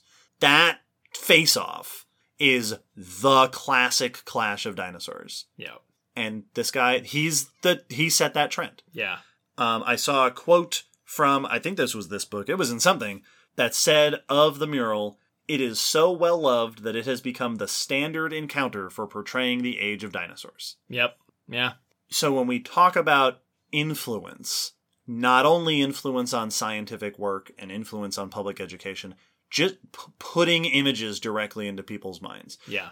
uh, this it makes me think of when we've talked about Jurassic Park and how Jurassic Park was so influential that basically every f- movie or TV show depicting dinosaurs since Jurassic Park has followed the Jurassic Park style and tropes. Yep.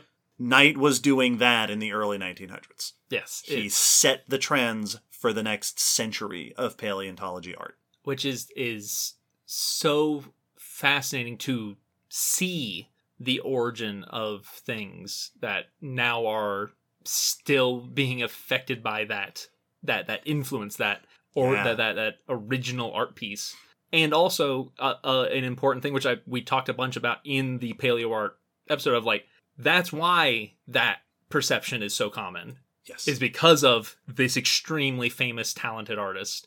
It is not that every paleontologist is gung ho on portraying T Rex fighting Triceratops, right. but that just that culturally became the iconic view. Well, and it, it's so iconic that it's the kind of thing that just seems obvious. Mm-hmm. It makes me think of when I remember when I learned that the phrase "make him an offer he can't refuse" was from something. Yeah. Uh, I, I, one day I, I was in college or something when I was like, "That's not just a like a just a cultural saying. That's from The Godfather." Mhm. I didn't know that that was from something. I thought that was just a, built into our culture. Yes. Yeah, T Rex versus Triceratops. That's from something Yes.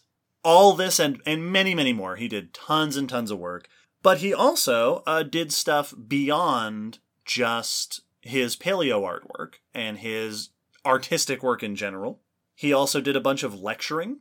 Oh, uh, so he would teach people about art and, and paleontology. Uh, he wrote and illustrated four books plus an unfinished autobiography. These books include uh, some of his advice for artists. I actually own one of these books. I picked one up at, I think I picked it up at the American Museum a number of years ago, which is Drawing Animals for Artists, something, something like that, uh, which is a book about how to draw animals by Charles R. Knight. Like his advice. I can't check the title for you right now because I don't have the book in front of me because I have actually lent it to our friend Jenna, Yes. who is an artist, because I'm not an artist, but I thought she would enjoy it. And in his writings, uh, I think we get some really cool insights into his mentality and personality as an artist. So I'm going to open up this book and read just a couple of things that I have marked out to share here. Also, uh, for anybody who's concerned, when I say marked out, I mean like I noted it in my notes. Go to this page and read this thing. I did not make a mark on the page. This page also has a crocodile, on Yeah. uh, which is so that's pretty cool. Alligator? Yeah, I think it's an That's an alligator. Yep, Yep. I'm si- cut that part out. Edit it out. in animal drawing, that's what it's called, animal drawing. Here is what Knight says about what it takes to draw an animal. Ahem. The artist must examine not only the anatomy but also the mental traits of an animal before he can properly represent a lifelike attitude in either action or relaxation. The artist must also study the actual appearance of a three dimensional object with all, with all its diversified planes, light and shade effects, color pattern and skin embellishments, hair, feathers, scales, etc., as the case may be. They must also study the environment of all the creatures and their psychology and mode of existence in a state of nature. In this way, the artist will, it is hoped, be better able to grasp the outstanding characteristics of the models, their beauty, virility, and charm, and the splendid opportunities which they offer for every sort of artistic expression. To depict adequately the superb lines and color of the big cats, the grace and agility of a deer, the ponderous power of an elephant, or the exquisite and dainty form of a bird, this is by no means an easy accomplishment. Everything that you possess in the way of artistic perception must be consecrated to that end. That's such a that's such a great way to describe it. and it's a very academic take in the environment, take in their psychology. He calls it their psychology, which is very Mhm. cool. Get into the mind of the animal, understand how they're feeling, what they need, what they do, how they exist in their environment. The whole picture, so to speak. Yeah, well, it's cool to hear from one of the most famous people to have drawn animals is that he's saying it this is a difficult thing like it takes effort and immediately it was bringing to mind just images and I'm not criticizing any of the artists who produced any of it but like cartoons which will show like a camel or something or a a certain animal and I will see it immediately go that's not how that that is not how a camel moves This or is a this is a cartoonish depiction Yeah. of this animal. and I'll see that in video games a lot of the time where it's like, Mhm. all right, that you made it look right on the outside, but that's not at all how it. That's not how they move or run. Sure. Or like you did not capture it internally or behaviorally because that's hard to do. Yeah. And so it's cool hearing him acknowledge that it's like you really do have to look at each part as those separate facets. Yeah, and it gives some insights into how he did these very individualized sketches of animals. It also gives us a little bit of insight, I think, into his personality. Uh, Like this, this guy took this seriously Yeah. for, and I mean, this was his job. Mm-hmm. mm-hmm. He was a freelance artist for most of his life, taking commission. Like his seriousness and talent is what made him who he was. Yes. With this in mind of getting insights into his personality, on the very next page, there's another little excerpt uh, from the same book that I think also gives us a wonderful insight into uh, this person. Uh, this is a section on what he has to say about sketching in public. Ahem. You must become reconciled to the fact that anyone drawing in a public place is an absolute lodestone. Most persons are attracted to such a one man exhibition in a most surprising degree. Almost all of these, you will find, are merely curious and politely interested, but others take advantage of one's helplessness to impress one with the fact that a certain mythical cousin, who never took a lesson in her life, can sit right down and draw a perfect portrait of anyone in five minutes. I've always wanted to meet that gifted relative. I think one of the things that comes out when I was reading a lot of his sort of his writings and his quotes, this was a very talented, very serious person. He was also a sassy fella. oh man, I love it. So this this I, I get the impression this guy was full of personality. Oh, that's fantastic. And and I, I just I so know the kind of person. Oh, absolutely. referencing. It's it's funny because to take advantage of one's helplessness Oh, yep. is a I've not used that exact phrasing, but that we have had conversations Mhm. where we've described the people who will get really chatty with the people at the front desk at the museum. Yep. It's anyone who's worked with a public facing job knows exactly what he's talking Right. about. It's, you can't leave, and I I, have a story to tell. Yep, exactly. Fantastic. In addition to his writings, his artwork, uh, apparently there were also some things that he never got to. Some really cool things that uh, didn't happen, which I think are also really interesting insights uh, into his life. Uh, George Kunz, the person who hired him originally to do the Field Museum project, had expressed his plans to do a Charles Knight museum. Oh wow. Just a whole museum dedicated to Charles Knight. Um, but sadly, he passed uh, before he could make that happen. Somewhat similarly, Knight also wanted to create a dinosaur theme park in Florida ah. with full scale, lifelike dinosaur sculptures uh, that he sadly never got to make a reality. However, his friends who he had shared this idea with, Louis Paul Jonas and Barnum Brown, yeah, that Barnum Brown, uh, did, uh, after he had passed away, create the Sinclair Dinoland exhibit at the 1964 New York World's Fair, which did have these big dinosaur sculptures in the spirit of what Knight had kind of envisioned for his theme park. Oh, that's cool. Uh, Knight also apparently planned to do a dinosaur fountain for Central Park, which didn't happen, which might be the the biggest shame on here for like me personally. Man. That that's such a small seeming thing, but oh, that would be so cool. That oh. I would take all my friends yeah. to see the dinosaur fountain at Central Park. Well, now I'm sad. Right now, I want a dinosaur fountain in Central Park.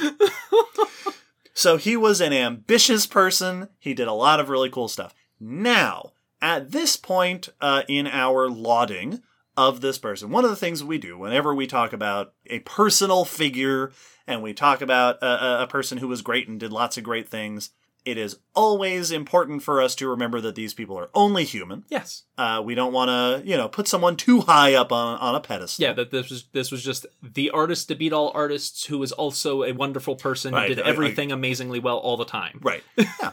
Knight was a human being. Uh, and to drive that point home, uh, some of his personal stuff and also uh, some things where he wasn't the best about stuff. uh, now, I will say, I did not see any talk of like scandalous things. Uh, which actually does kind of set him apart from a lot of the people we've talked about in our historical figure episodes.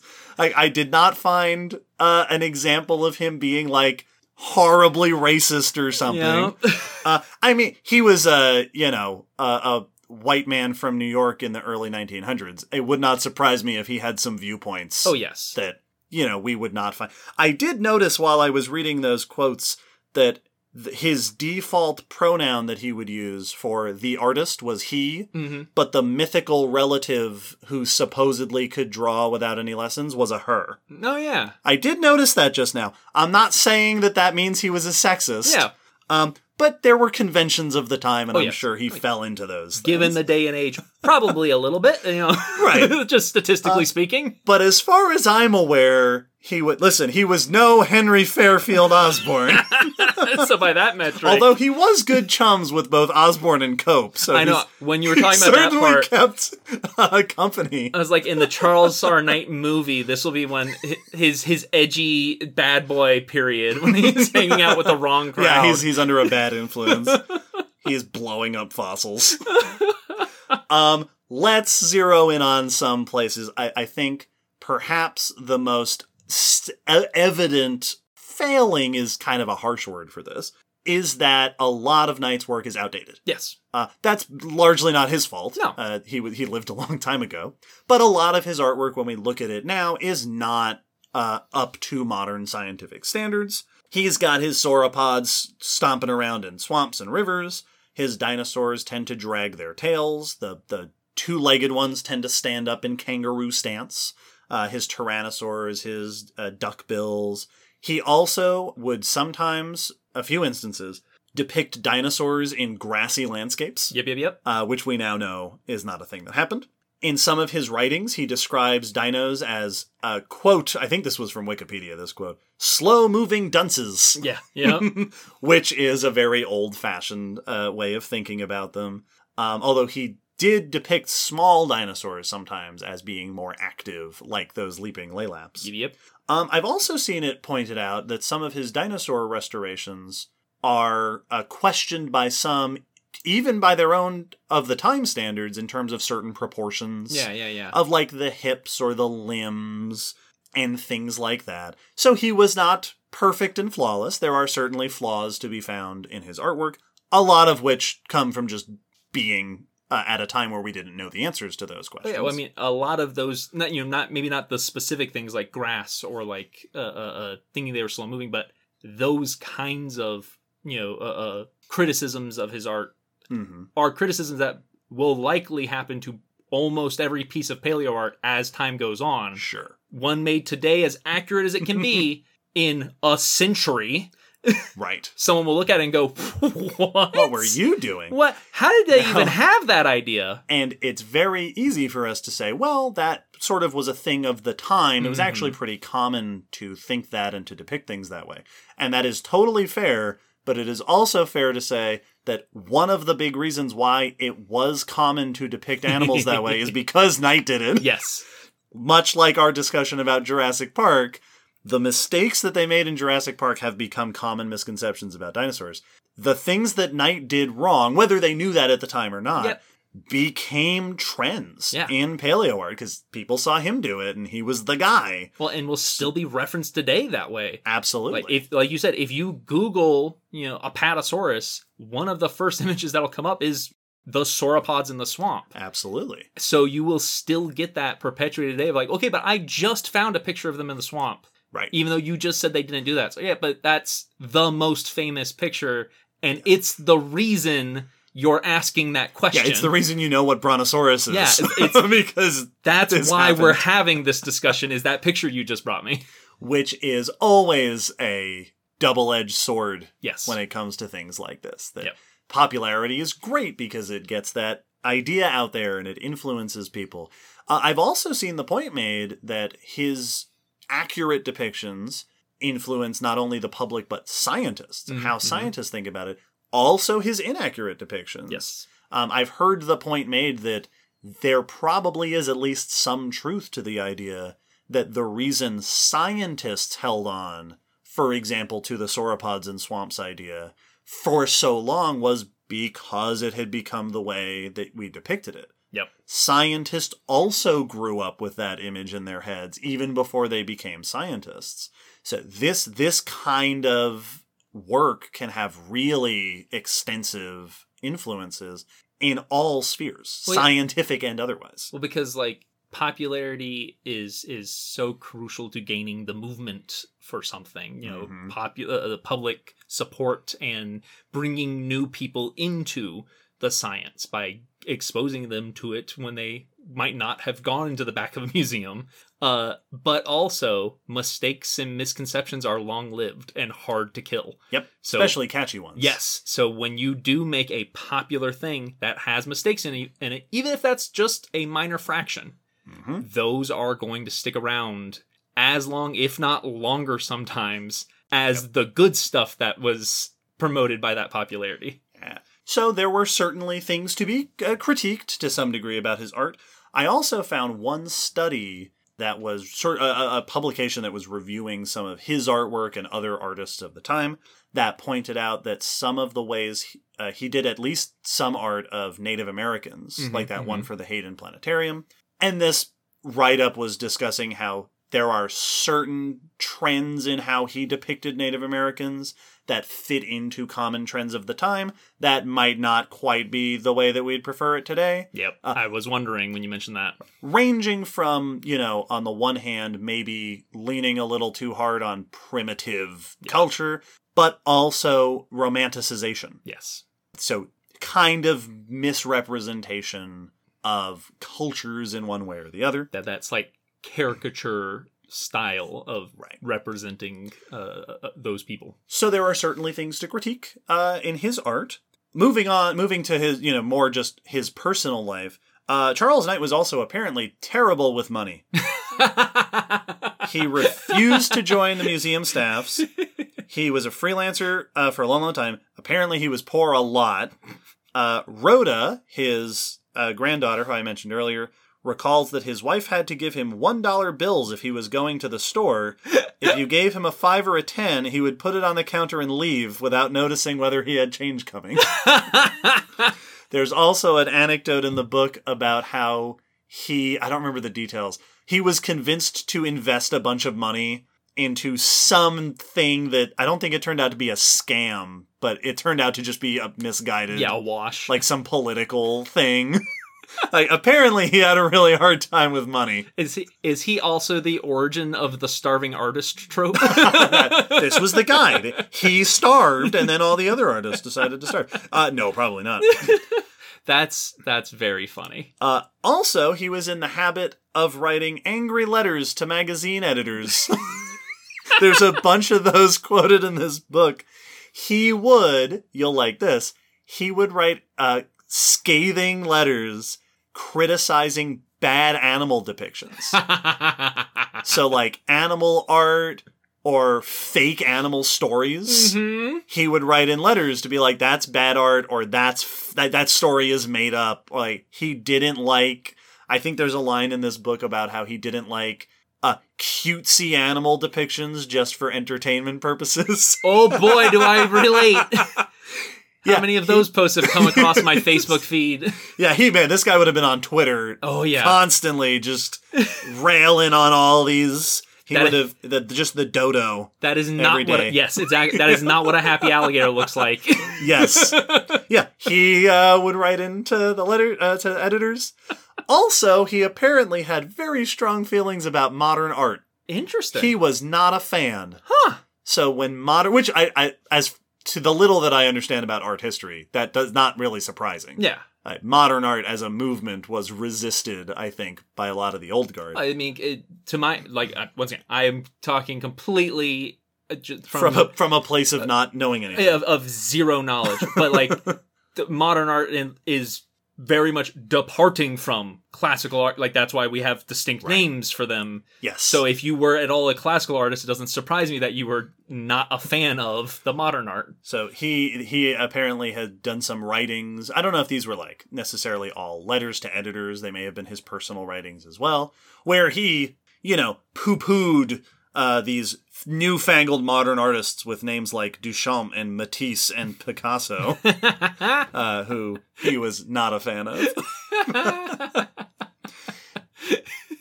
it's it, he sounds like he is being horribly rude in so many of these examples, but I I so want to read all of them. And they're in the book. You can Yep. There's a bunch of them in here. um, it it sounds to me like he was a uh, if we're being uh, generous, a charmingly grumpy dude. Yep, yep. Uh, Very opinionated. And and you know what? He was an extremely talented artist. He was legally blind. He was always poor. I'm not saying his grumpiness wasn't unearned. yeah, yep, yep. I get it. Uh, but yeah, he apparently would write grumpy letters and he had very strong opinions about stuff. That's so funny. Speaking of his personal life, uh, Charles R. Knight also had a family. Mhm. In 1900, uh, the year 1900, he had married uh, his wife, Annie Humphrey Hardcastle. Cool Uh, name. Which cool name. Also, there's something very nice about Knight and Hardcastle. Right? That's pretty cool. Those go together, I hear. it was a match. Yeah, that, that was perfect. He and Annie eventually had a daughter named Lucy. Uh, Annie and Lucy, uh, though they do not get quite the acclaim, uh, certainly that Knight does, and indeed very little airtime in this episode, uh, but they were apparently very helpful uh, and important in supporting him, uh, helping him with money, helping him to get jobs. Like they would talk to people. Like uh, Annie corresponded with Henry Fairfield Osborn on occasion to like argue on behalf of Charles when like they were arguing about a commission or something. cool. Uh, there was a story, there's an anecdote in the book that when Knight initially went to Chicago, I think this was for the big Field Museum project. Um, initially, he met with like the board for the museum, and it didn't go well. Like Huh. they didn't like some of the things he was planning to do, so he went back home. And then, uh, as the story goes, Lucy, his daughter, went to Chicago to go yell at those guys and convince them to let uh, Knight do what he wanted to do with the artwork. so his wife and daughter were apparently very integral parts of his success. Man, I want to see this movie. Yeah, uh, that'd probably be probably It'd pretty be good. great. Later in his life, as he he did less and less of his artwork, uh, he spent time with his two grandchildren. One of whom was his granddaughter, who I've already mentioned, uh, Rhoda Steele Kalt. At least that's her name now. Uh, like I said, Rhoda, to this day, a lot of the information we know about Knight comes from interviews uh, with her. She's quoted in this book a whole bunch. As I mentioned, she called him Toppy. Mm-hmm. It sounds like Lucy also called him that. I think that was just like his nickname. Yeah. So in his later, as he got older, in his later years, he became a grandpa, and he spent a bunch of time with Rhoda, uh, presumably both of his grandkids. And Rhoda recalls that when she was really little, he would take her to the zoos and to the museum, and he would take her behind the scenes and instill in her this interest in natural history. Cool. The final series that he did uh, in the mid 1940s was a, a series of 24 small paintings for the Los Angeles County Museum. And then in 1951, he did a mural for the Everhart Museum in Scranton, Pennsylvania. It was a mural depicting a Devonian forest, and this was his last uh, piece of artwork that he did in his professional career. Wow. Later in life, sadly, his eyes continued to get worse. He had numerous surgeries, uh, and eventually, it sounds like he stepped away from his work because he couldn't do it anymore. No. Reportedly, uh, he fell into a depression. Uh, Rhoda said that his greatest fear had been losing the little sight he had. Uh, and he finally passed away on April 15th, 1953, at 79 years old, after a long and very productive life. According to this book, The Artist Who Saw Through Time, his last words were, Don't let anything happen to my drawings. Wow. And to the credit of his family, his legacy preserves. Yeah. Uh, like I said, Rhoda has continued to talk about him and participate in projects. Uh, there have been a number of different museums that have put on galleries and presentations, at least one touring exhibit, I think in 2003, about Charles Knight. Uh, there have been restorations and releases of older, like restorations of older work and then releases of unreleased work. There have been books about him, like this book that I have here. Uh, he he has continued to be this figure, um, and that has largely been a product of the people today who really appreciate the work he did, and his granddaughter uh, and his family who sort of continued his legacy as time went on. And of course, while we're talking about legacy, Knight, as we've been saying the whole time, was immensely influential. If you go around and talk to paleo artists today and you ask who their inspirations were, you will hear the name Charles Knight.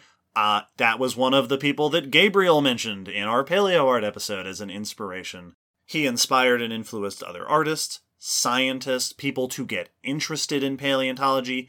Even his influence extends to places you might not immediately think about. His dinosaur depictions were the inspiration for the dinosaurs in the original Lost World Mhm. and the original King Kong. He is cited by name by people like Willis O'Brien, who did the animation for King Kong and the Lost World, and Ray Harryhausen. Harry, I, I, there's actually I've seen a couple of quotes from Harryhausen specifically talking about like his mom gave him a book, or or no, he took him to a I think the L.A. museum, and he saw the murals that Knight had done, and that was his introduction to this idea of reconstructing these kinds of animals. Uh, Harryhausen apparently has said that uh, one of Knight's well-known pieces of artwork was of a, a specific, well-known, I think, a famous gorilla, Mhm. which is what Harryhausen says inspired him to do Mighty Joe Young. Oh wow, yeah. Knight, dur- when we talk about Knight in- influencing paleo art, movie dinosaurs and beyond emerged largely from Knight's work. Yeah. Like his work inspired the most famous classic dinosaurs in film, and then onward. Well, it's like, and I don't know that there is a direct connection here that, that I, I haven't ever heard this quoted, but going through the book, something I just noticed, it was a bunch of them are very reminiscent in how the creatures were designed in the Fantasia. Uh, yep, that's another one. Yep. Absolutely. Like the there's one image of a mosasaur, a Tylosaurus, I think, that Mhm. has a back fin. yeah, it's got that fin along Yeah. the back. Yep. which is identical to how they drew them in uh, Yes. uh, Fantasia and uh, the Rite of Spring section. Like if you scroll through a bunch of Knight's artwork and just look at his repertoire of art, which you can do on the Charles Knight uh, website, which will be linked in the in the blog post, and then go watch The Lost World or go Mhm. watch the original King Kong, you will see his dinosaurs. Yep. There they are. That's how they are depicted. Yeah, well, and, and he he just I, like, I don't want to say the gold standard, but like just early early on in the history of paleo art set a gold standard for not just specifically how to portray them, but how to go about bringing a dead animal to life. Yes, That- and this is when you mentioned earlier uh, the link to claymation that Mhm, he was mhm. making clay models. Yeah, he actually did have a sort Yeah. of direct link to claymation. That is how those early filmmakers were doing it. Well, and it's like a lot of the descriptions for what makes Knight's art so so monumental and, and inspiring and beautiful are very similar things that I've heard described for Harryhausen's animation, Mhm. in that he had a talent for bringing life and breath and personality Yes, to these clay figures that he was animating. and I've seen the same thing about uh, O'Brien, Mhm, Willis mhm. O'Brien, because they'd put little expressions on the face. Yeah. They'd have them move in interesting You could tell what this clay creature was thinking. And I've seen a very similar thing said about the uh, artists who did Jurassic Park. Yep, yep. uh, about the little ways they put personality in there. That that was something Knight was really really good at, Yeah. uh, and it's something that sort of has been carried on in some of the most famous depictions of ancient life through history. it's it, it's many of the things that he worked into how he did art have become standard practice for how we attempt to do accurate portrayals and vivid portrayals of extinct organisms. Yes, and indeed, as I mentioned earlier, a lot of Knight's work is still on display. Mm-hmm. yeah, a century later, a lot of his work, the the Knight website has a list of where you can see his artwork, uh, paintings, sculptures, etc. These include, just to list a bunch, uh, the Mesa Southwest Museum in Arizona, the museum at the Tar Pits, the Los Angeles County Museum, the Yale Peabody Museum, the Smithsonian, the Field Museum, the Florida Museum of Natural History, the Science Museum of Minnesota in St. Paul, the Carnegie Museum in Pittsburgh, the Academy of Natural Sciences in Philly, the Utah Museum in Blanding, apparently Le Jardin des Plantes in Paris, Cool. uh, somehow. He also was a, he was a big fan of plants. Oh, Big fan of botany. He used to go down to Florida apparently and like check out plants and then use those plants to put in his ancient artwork cool. the Museum for the Earth in Ithaca, the Staten Island Museum, the Bronx Zoo, and of course, the American Museum of Natural History in New York City. If you get up there, uh, or to any of those places, check it out. And of course, if you would like to see a lot of Knight's uh, uh, work and learn more about him and follow some of these references, there'll be a bunch of images and a bunch of links in the blog post. I will end off with this quote from Stephen Jay Gould. Stephen Jay Gould, very famous paleontologist. I don't have a negative thing to say about Stephen Jay Gould, actually. he wrote this in Wonderful Life. Not since the Lord himself showed his stuff to Ezekiel in the valley of dry bones had anyone shown such grace and skill in the reconstruction of animals from disarticulated skeletons. Charles R. Knight, the most celebrated of artists in the reanimation of fossils, painted all the canonical figures of dinosaurs that fire our fear and imagination to this day. yeah. That is Stephen Jay Gould declaring that Charles R. Knight is the best person at this since God. yep. yeah, it's it, it is supremely well. It is so impressive the the effect he had, but also going through the book, you'll come across you know going through his art, you'll come across pieces where it you know it is out of date. T Rex is standing wrong. It's got too many fingers and stuff like that. But tons of times I'll also come across a piece of like, no, that's just Dimetrodon. right. Like yeah. it's it's a that's a mammoth. Yeah, That's what a mammoth looks like. it's slightly, you know, a, a little bit older looking in in certain regards, but no, that's you pretty much nailed it. yeah. And that's so impressive. It it is not what we tend to think of when we think of early paleo art. Yeah. Well, and I think that's one of the reasons why a lot of his stuff still gets used and why Mhm. he's still cited. And again, uh, it's important to say he's not the only one No. uh, who was active around this time whose artwork is still referenced uh, uh, and things like that. Uh, but he is the one that this episode is about. Yep. Um, and yeah, he did a really fantastic job, such that, uh, and, and especially, uh, I have seen it cited that his favorite animals from when he was little and all throughout his life were lions and tigers and elephants. Yeah. And I think it is no surprise that his saber-toothed cats and his mammoths and things like that really do stand the test of time in many ways. Yes. Yeah. It, it's it is impressive and and I don't know, inspiring that that you can I, just the the the passion flows off the page. It is very very evident how much he loved it, but also how serious he took Yes. portraying these creatures. Yeah, it's Yeah. pretty cool. He, uh, uh, I, I've said the word influential about 70 times Yep. in this episode, but this, this is a person who really did lay a big part of the foundation for not only paleo art as we know it, but paleontology. Yeah, paleocommunication. Paleocommunication, the place that paleontology has in our culture. Uh, if he hadn't been there, I'm sure other artists would have come in. They Yes. would do the same thing. But it is probably no exaggeration to say that if it weren't for Knight's work, paleontology would not be as it is today. Yeah. He was a big deal. He Uh, shaped and the way we see it nowadays. He inspires us to this day. And we hope that you are inspired, dear listener. Like I said, check out the blog post. Look at some of these images uh, because you really you, this this is one of the episodes I think that suffers the most from being a purely audio yep, yep. medium is that we can't be showing you these. Uh, so check out those images. Look at them while you listen to this episode. And since I am saying this at the end of the episode, restart the episode and then while you listen the second time, yes, yes. uh, look at these pictures.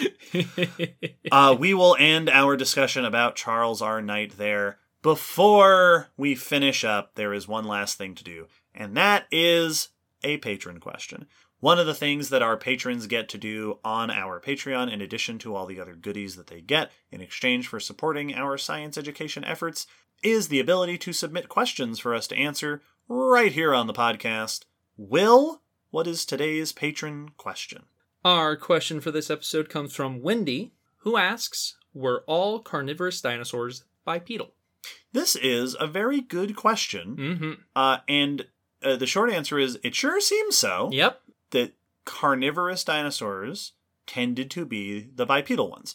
Uh, this is, we often, when we talk about theropod dinosaurs, right, that's the group that includes all of your Allosaurus and Spinosaurus and Tyrannosaurus and Velociraptor and all those. When we describe the theropod dinosaurs, the phrase we will often use is the two legged, mostly carnivorous ones Yep. because they weren't all carnivorous. Uh, there were herbivorous biped dinosaurs, uh, uh, theropod dinosaurs. In in fact, there were ornithomimids and oviraptorosaurs. A lot of dinosaurs that are thought to have been herbivorous or potentially omnivorous. Obviously, there are lots of birds today that are herbivorous. There were also bipedal dinosaurs that weren't theropods, dinosaurs that spent a lot of time on two feet. A lot of the early dinosaurs were like that. Uh, some of the later dinosaurs, like hadrosaurs, which could stand on their hind legs, Mm-hmm. they were herbivores. It has been suggested, based on some fossil evidence, that some herbivorous dinosaurs might have eaten meat occasionally, Mm-hmm. which is something that I would be incredibly surprised if that never happened. No, I mean, that's super common among herbivores today. Like, Yes. deer will eat meat. So it would be, I'd be baffled if there weren't ceratopsians. Right. With their big, bi- heavy beaks. Yeah, like what they could eat whatever they wanted tr- if they really put their mind to it. Uh, there was that study of the Maiasaur, I think it was Maiasaura, uh, that was eating logs and it seems getting bugs and maybe Mhm. crustaceans and stuff with it.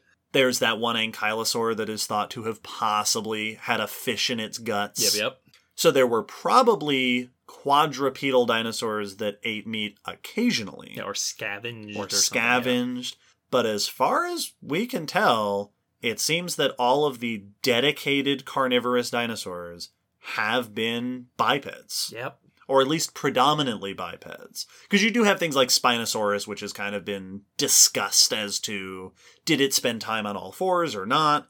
Um, as far as the evidence goes, these days, I think it was not thought to have spent much, if any, time on all 4s hmm Uh, and even to this day, uh, all birds are bipedal, including many of the carnivorous birds.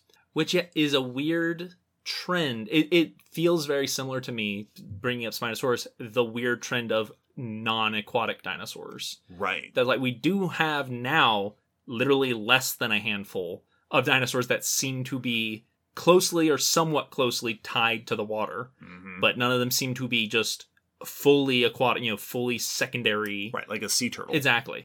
So like that's another thing that just seems oddly uniform with dinosaurs. It also is a weird thing that predators seem to be walking on their back two legs. And I think that sort of the the t- more tempting explanation is that you need to walk on your back two legs in order to catch prey. Yeah.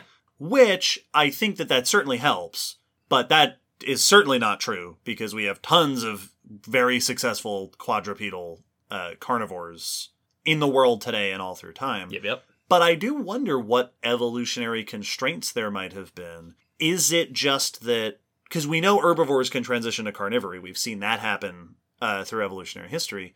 Is there something about the herbivorous dinosaur lineages that made that just difficult for them to evolve? Is it that theropods had such a monopoly on the carnivorous niches that the other lineages just never got the opportunity to evolve into that lifestyle? Or is dinosaur quadrupedalness, you know, four-legged movement, just not comparable to mammalian? So like Mhm. a quadrupedal dog or cat, which is a four-legged predator, is just a completely different, you know, a, a- a mobile mechanism compared to you know, could could a ceratopsian just not achieve the running or pouncing or or something. yeah, that just the way that it's like we do have quadrupedal reptilian predators with crocs, but they're aquatic ambush predators. right. And throughout much of their history, that's been the common with them, which dinosaurs weren't doing. Right. So is there just something about like they could not achieve the same movement? right. Or for was- some maybe reason. there was something with their digestive system. Yeah. That like maybe they evolve. This is kind of that dead end evolution. Yep, yep. The thing again, did they evolve into a state where it just wasn't feasible? Yeah, there was just not an opportunity to add meat to the menu anymore. Yeah. So, Wendy, uh, fast. It's it's a very simple question, and I, when I first saw it, I was like, "Oh, that's that's a really simple and quick." quick. But it's a simple question with a very fascinating and interesting discussion Mhm. as an answer to it. Because the why to that is Yes. so weird. Because it's weird once you think about it. It does seem that by and large, all carnivorous dinosaurs, at least dedicated carnivores, were bipeds. Mm-hmm. do with that what you will, everybody. Hey, that's the end of this episode. We hope that everybody has had a good time. Uh, I had a great time. This was a super fun discussion. Yeah, Uh, I got to one. look at a bunch of art. As usual, uh, head on down to the episode description and you will find all sorts of cool stuff. You'll find links to the blog post where you can look at more stuff. You'll find links to our social medias, our Discord. Uh, you could be uh, the, you know, maybe you'll be the next hundredth member or something. We got a f- Gmail address that you can send us emails to. We got a physical mailing address you could reach out to us there. Uh, check out, there will be a link to Discovering Us, which we mentioned at the top of the episode. We release episodes every fortnight. Everyone. Every single one. Episode 159 uh, is coming up next. It's it's the early part of a year, so we got a whole year's worth of more episodes to look forward to. Please stay tuned, uh, and and we'll we'll see you we'll see you we'll see you some more. See what's up next episode. Good night. That was a pun because his I get his it. name. Good night, Because he was a good night. listeners. Good night.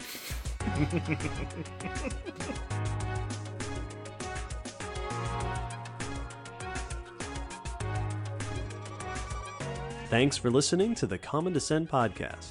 You can follow us on Facebook, Twitter, YouTube, and check our WordPress blog for pictures and links after each episode. Huge thanks to our patrons whose support helps keep this podcast running and who get access to bonus goodies on Patreon. The song you're hearing is called On the Origin of Species by Protodome, which we found at ocremix.org. Thanks again for listening. We hope you'll join us next time.